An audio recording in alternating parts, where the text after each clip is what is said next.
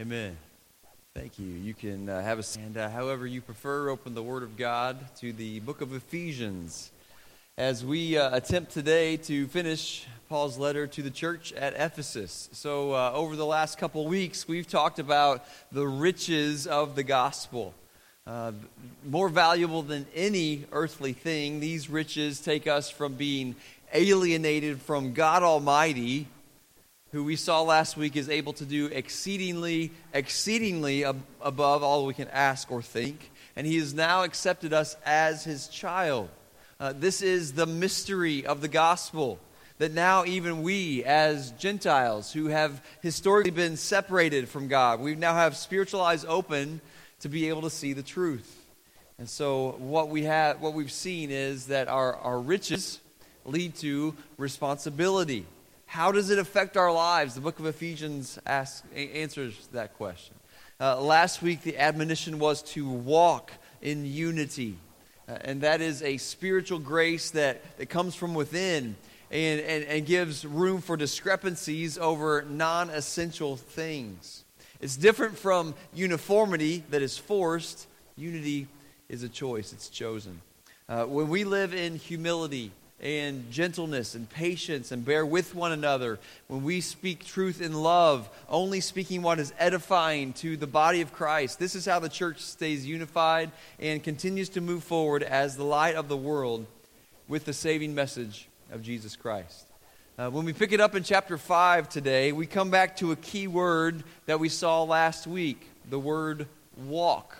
Uh, just remember uh, chapter 4, verse 1 I beseech you to walk worthy of the calling with which you were called. Chapter 5, verse 1 says, Therefore, be imitators as dear children. Now, um, eh, before we go any further, eh, have you recently uh, just looked on your phone and looked at all the pictures that you have on your phone? Uh, if you're like me, um, you think, okay, why do I have so many pictures on my phone? I need to delete some. Uh, but uh, you'll probably also find your kids or your grandkids, if you have them, uh, mimicking you. I recently found this, uh, this adorable picture of, of six year old Corinne. And she had this guitar and she was just singing her heart out. You know, she had seen mom and dad do some of those things, and so she was mimicking.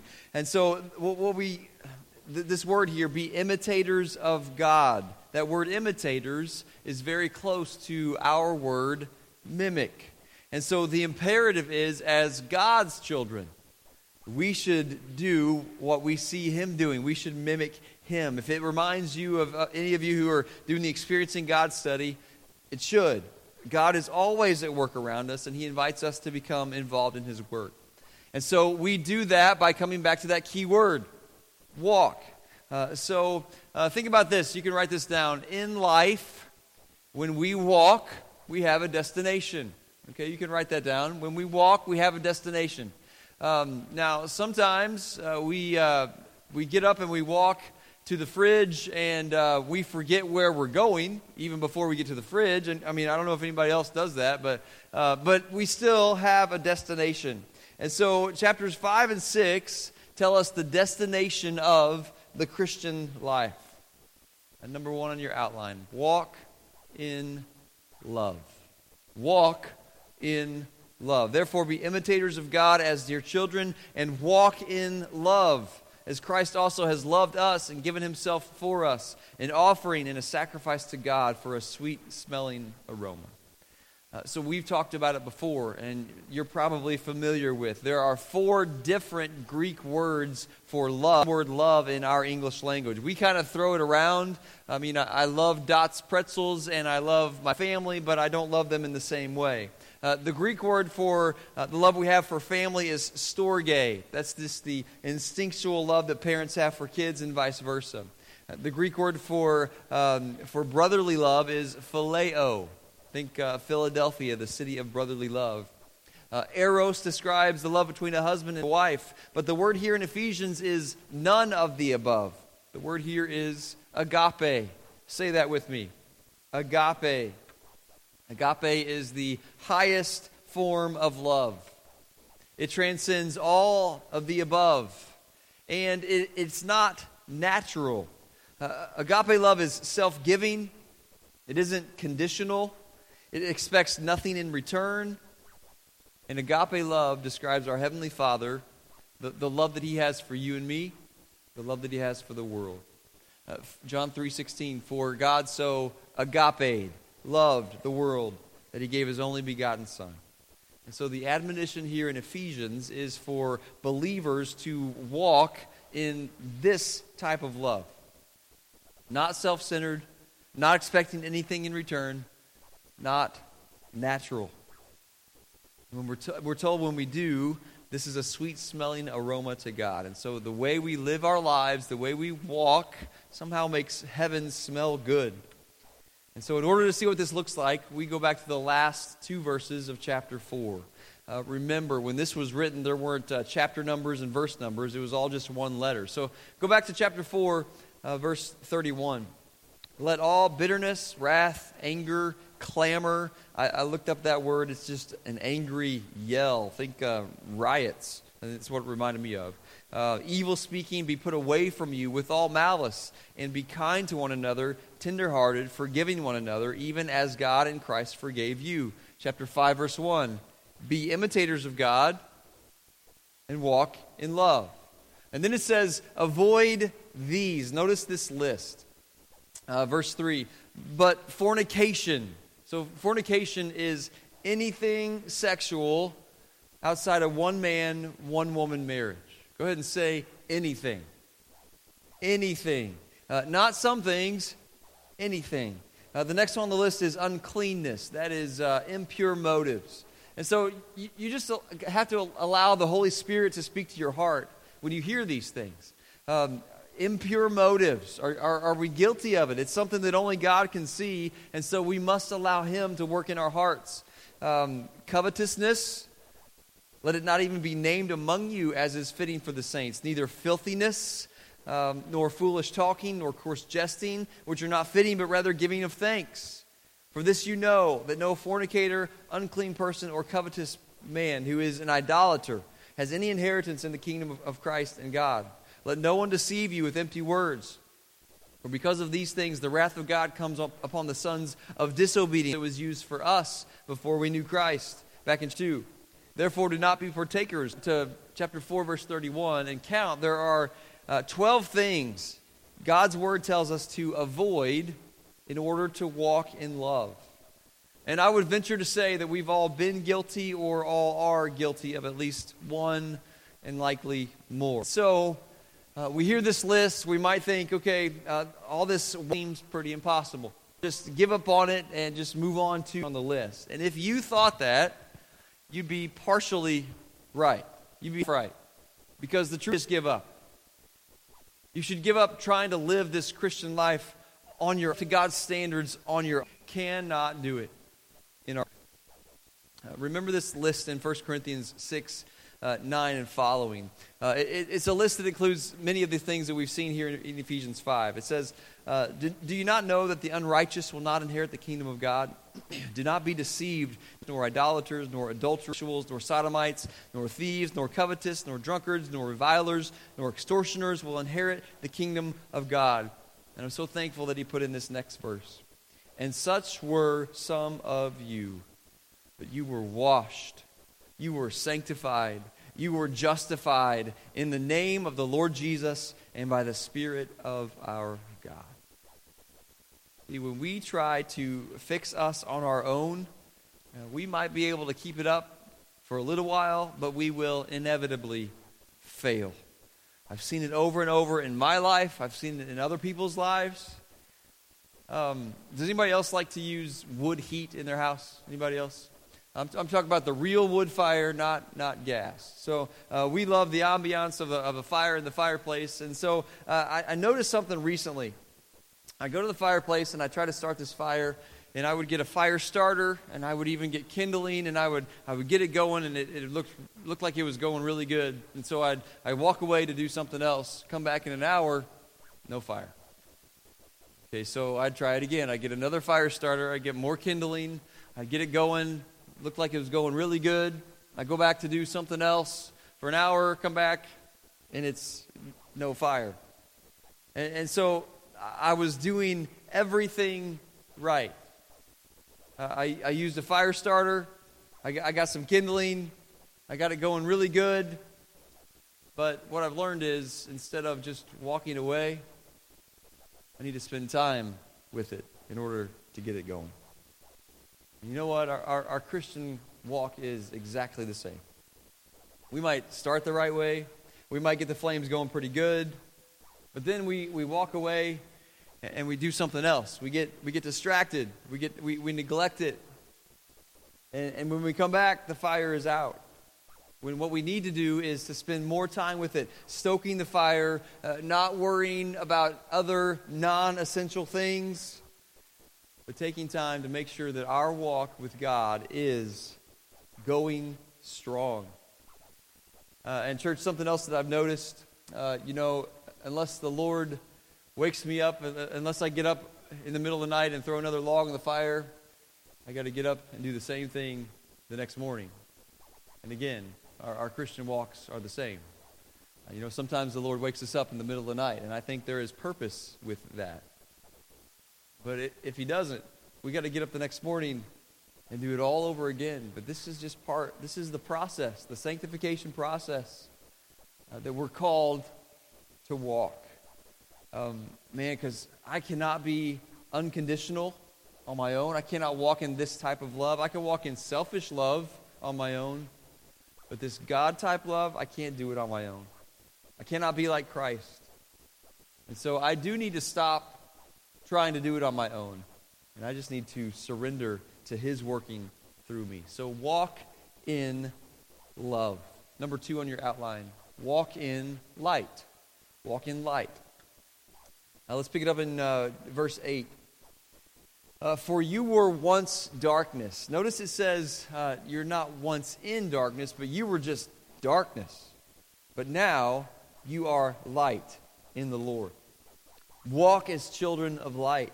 For the fruit of the Spirit is in all goodness and righteousness and truth, finding out what is acceptable to the Lord. And have no fellowship with the unfruitful works of darkness, but rather expose them. For it is shameful to even speak of those things which are done by them in secret. But all things that are exposed are made manifest by the light. Whatever makes manifest is light. Therefore, he says, Awake, you who sleep, arise from the dead, and Christ will give you light. Okay, so think about this for, for a moment. Uh, physically speaking, it is impossible to be in both pure darkness and pure light at the same time. It can't be done. And I know some of you are thinking, well, if we, if we made this, this special suit that only took up half of our bodies and uh, then we could block off one side and be in dark. No, I mean, for this, some of you are smarter than me, and I know you could probably figure that out. But uh, for our illustration here today, we can't be in both pure darkness and pure light. So, what makes us think that we can do that spiritually? Because you know what? We, we take the same attitude with our spiritual lives. Well, if I can just, uh, if I can do some of these things over here, and then I go to church and, and I punch the time clock, then I'm good. See, it's, it's kind of the, the same attitude. I can get away with both things, but it, it's impossible. That, that list that we started earlier could be titled The Unfruitful Works of Darkness. And so we already have an idea of what they are. And so, as God's children, what makes us, myself included, think that we can get away with these dirty little secrets, things that we would be horrified if people found out about? Do we not care that God already knows, and it's ultimately Him who we're sinning against? Remember that O in our gospel presentation from just a couple weeks ago? The offense of sin. See, the severity of our sin is determined by the majesty of the one sinned against. Hebrews 4:13. There is no creature hidden from, from his sight, but all things are naked and open to the eyes of him to whom we must give an account. Ephesians 5:12 said it. it. It's shameful to even speak of these things done in the dark. Do we not realize that the light of Christ exposes sin? But the good news is the light of Jesus overcomes sin. In church, it's a whole lot easier if we allow the light of Christ to just have his way in our lives rather than just expose us. Yeah. Ultimately, he is the one that we'll answer to. So, why do we continue to try to walk in both darkness and light? In order to walk in light, we need to wake up and make that commitment to daily stoke the fire of our relationships with God. And when we do that, we are being the light of Christ to the people around us. And so, walk in love, walk in light. Number three, walk in wisdom. Walk in wisdom. Ephesians 5 15. So then that you walk see then that you walk circumspectly, not as fools, but as wise, redeeming the time, because the days are evil. Therefore do not be unwise, but understand what the will of God is. That word uh, circumspectly means carefully, with exactness. It, it's the opposite of being careless. It's the opposite of sleepwalking that is implied by verses uh, 13 and 14 there. Now, we all know people who are careless. We know people who are carefree. There is a difference. In our Christian walk, uh, wisdom tells us that we can be carefree knowing that Jesus is in control, but wisdom also says that we cannot be careless and follow whatever whim comes our way. As believers, we are to be grounded in our faith, knowing what we believe and why we believe it, so that when, not if, but when faith shaking moments come our way, we're already on solid ground. The truth of the Word of God, His promises, His abilities, His power, not the lies that Satan continually shoots at us. And if the fire has been daily stoked, we'll stay the course. This is how we redeem the time in these evil days. This is how we walk in wisdom.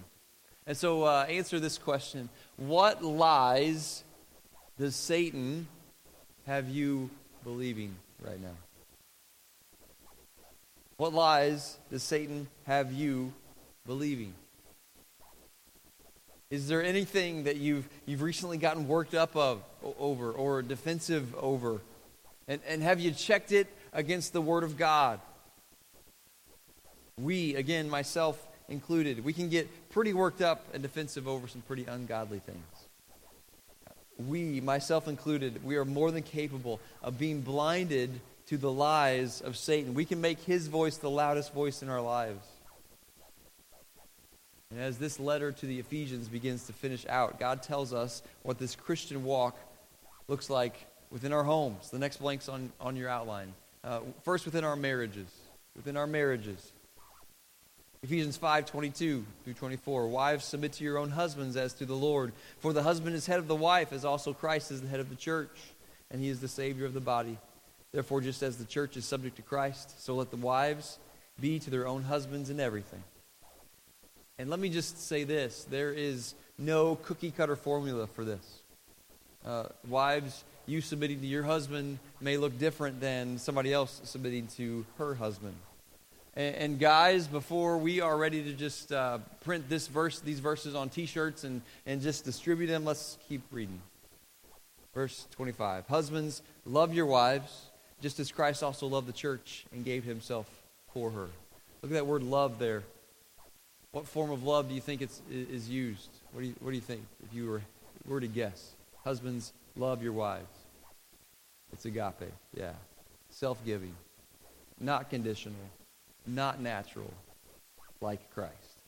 That's the kind of love that we are called to love with. Husbands, love your wives just as Christ has loved the church and gave himself for her, that he might sanctify and cleanse her with the washing of water by the word, that he might present her to himself a glorious church, not having spot or wrinkle or any such thing, that she should, she should be holy and without blemish. So husbands ought to love, there it is again, their own wives as their own bodies. He who loves his wife loves himself. For no one ever hated his own flesh, but nourishes and cherishes it, just as the Lord does the church. For we are members of his body, of his flesh, and of his bones. For this reason, a man shall leave his father and mother and be joined to his wife, and the two shall become one flesh. This is a great mystery, but I speak concerning Christ and the church. Nevertheless, let each one of you in particular so love his own wife as himself, and let the wife see that she respects her husband. So, uh, eight times between verse 25 and the end of the chapter 6, God uses that same word, agape. Guys, this is what we are to choose to show our wives. And when we do, it makes it a whole lot easier for our wives to respect us and submit to us. Now, the word respect there, it means uh, to give deference. If I open the door for somebody and let them go ahead, I've given deference. And as we read those verses, it's, very, it's quite possible. Uh, wives, you may be thinking, well, uh, you know, my husband is not respectable. And so you can't expect me to submit to him. Or, guys, maybe you're thinking, well, she doesn't deserve for me to love her sacrificially like that. And the truth is, uh, you, mo- you both may be right. However, Jesus is respectable enough, and Jesus is lovable enough, and he does deserve each one of us loving and respecting our spouses like God calls us to love and respect. Them. Colossians 3:23. Whatever you do, do it heartily as to the Lord and not to men. And there's evidence in the word that when we do, our faith influences our spouse, and God uses our example to change them into finding Christ, being more like Christ.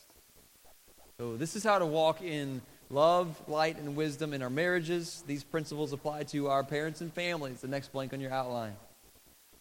Ephesians 6 1. Children, obey your parents in the Lord, for this is right. Now, there's a shirt we could put on a, on a t shirt, right, parents?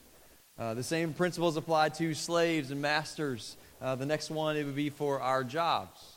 The next blank there. Our jobs as employees and employers. Some of us feel like we're slaves at our jobs. I get it, maybe.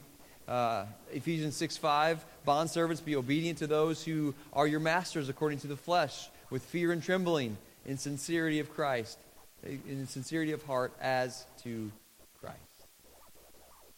So maybe you're thinking, well, my parents don't deserve me to obey them. My boss doesn't deserve me to listen to them to him. And the key word, key phrase there is as to Christ.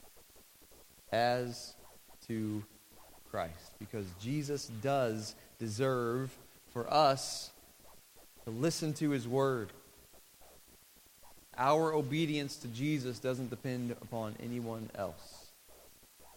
Uh, we will close with probably the most famous passage in all this letter, Ephesians 6 10 through 18. Finally, my brethren, uh, be strong in yourself and in the power of your might. Is that what it says there? Um, no. Be strong in the Lord and in the power of his might. Uh, put on the whole armor of God that you may be able to stand against the wiles of the devil. That word wiles uh, is very close to our English word for methods. So uh, the only way that we can stand against the deceitful methods of the devil is right here. We do not wrestle against flesh and blood, but against principalities, against powers, against rulers of the darkness of this age, against spiritual hosts of wickedness in heavenly places. Therefore, take up the whole armor of God that you may be able to withstand in the evil day, and having done all, to stand. Stand therefore, having girded your waist with truth, having put on the breastplate of righteousness, and having shod your feet with the preparation of the gospel of peace. Above all, take the shield of faith with which you'll be able to quench all the fiery darts of the wicked one, and take the helmet of salvation and the sword of the Spirit, which is the word of God, praying always with all prayer and supplication in the Spirit, being watchful to this end with all perseverance and supplication for all the saints. And so we are reminded that we are in a war. And so Paul puts it in terms that we can understand, but don't miss out what God's really saying because this is more than just a, a costume we put on. You can write down these key words the belt of truth. First, first word is, is truth there. Okay, so uh, silly question. What does a belt do? I mean, if you think about it, I know some of you ladies, it's an accessory. Okay, but practically, a belt, it keeps your drawers up, right? Uh, it keeps you from being embarrassed. So, I mean, that's what, that's what truth does for us. Uh, we stand on truth. We won't get duped by all the lies. We won't be embarrassed by, by what we believe, what we fall for. Um, just a reminder, John 17, 17. Your word is truth. Uh, the next one, write, that, write this down the breastplate of righteousness. What does, a, what does a breastplate do? It protects your heart and your core in the same way righteous living protects us. Living right, daily stoking that fire, walking in wisdom and light and love. And so we could conversely say that unrighteous living harms us. Um, the next blank for shoes, we have the preparation of the gospel of peace. Peace. Uh, remember that gospel presentation from a couple weeks ago. Are we prepared with the gospel? You have a go to presentation because only it will bring true peace. Uh, the next one is, is faith, shield of faith.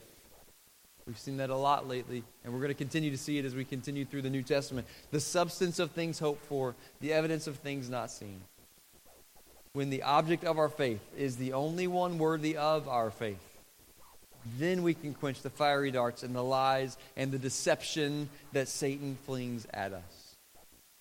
Next one is salvation, the helmet of salvation, found only in Jesus. That's, that's a, a guarded mind that goes beyond just head knowledge all the way to the heart.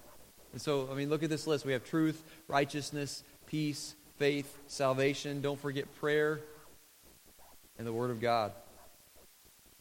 These are how we move forward in faith. Now, look at that list. You, uh, you saw this, this heading that said weapons of war. None of these would be on your list. You wouldn't think any of these would truth, righteousness, peace, faith, salvation, prayer, the Word of God. See, the war that we are in is a different kind of war. It's a spiritual battle. That's why we've got to use a different kind of weapons. And again, we cannot do this on our own. This is how we walk in love light, wisdom, and unity that we saw just a couple of weeks ago. These are the riches found in the mystery of the gospel. So we've covered a lot today. But as we uh, go into a time of invitation, would you just bow your heads and close your eyes right where you are? answer the, the, the two questions that we always like to answer at this time. What has God said to you? And what are you going to do about it?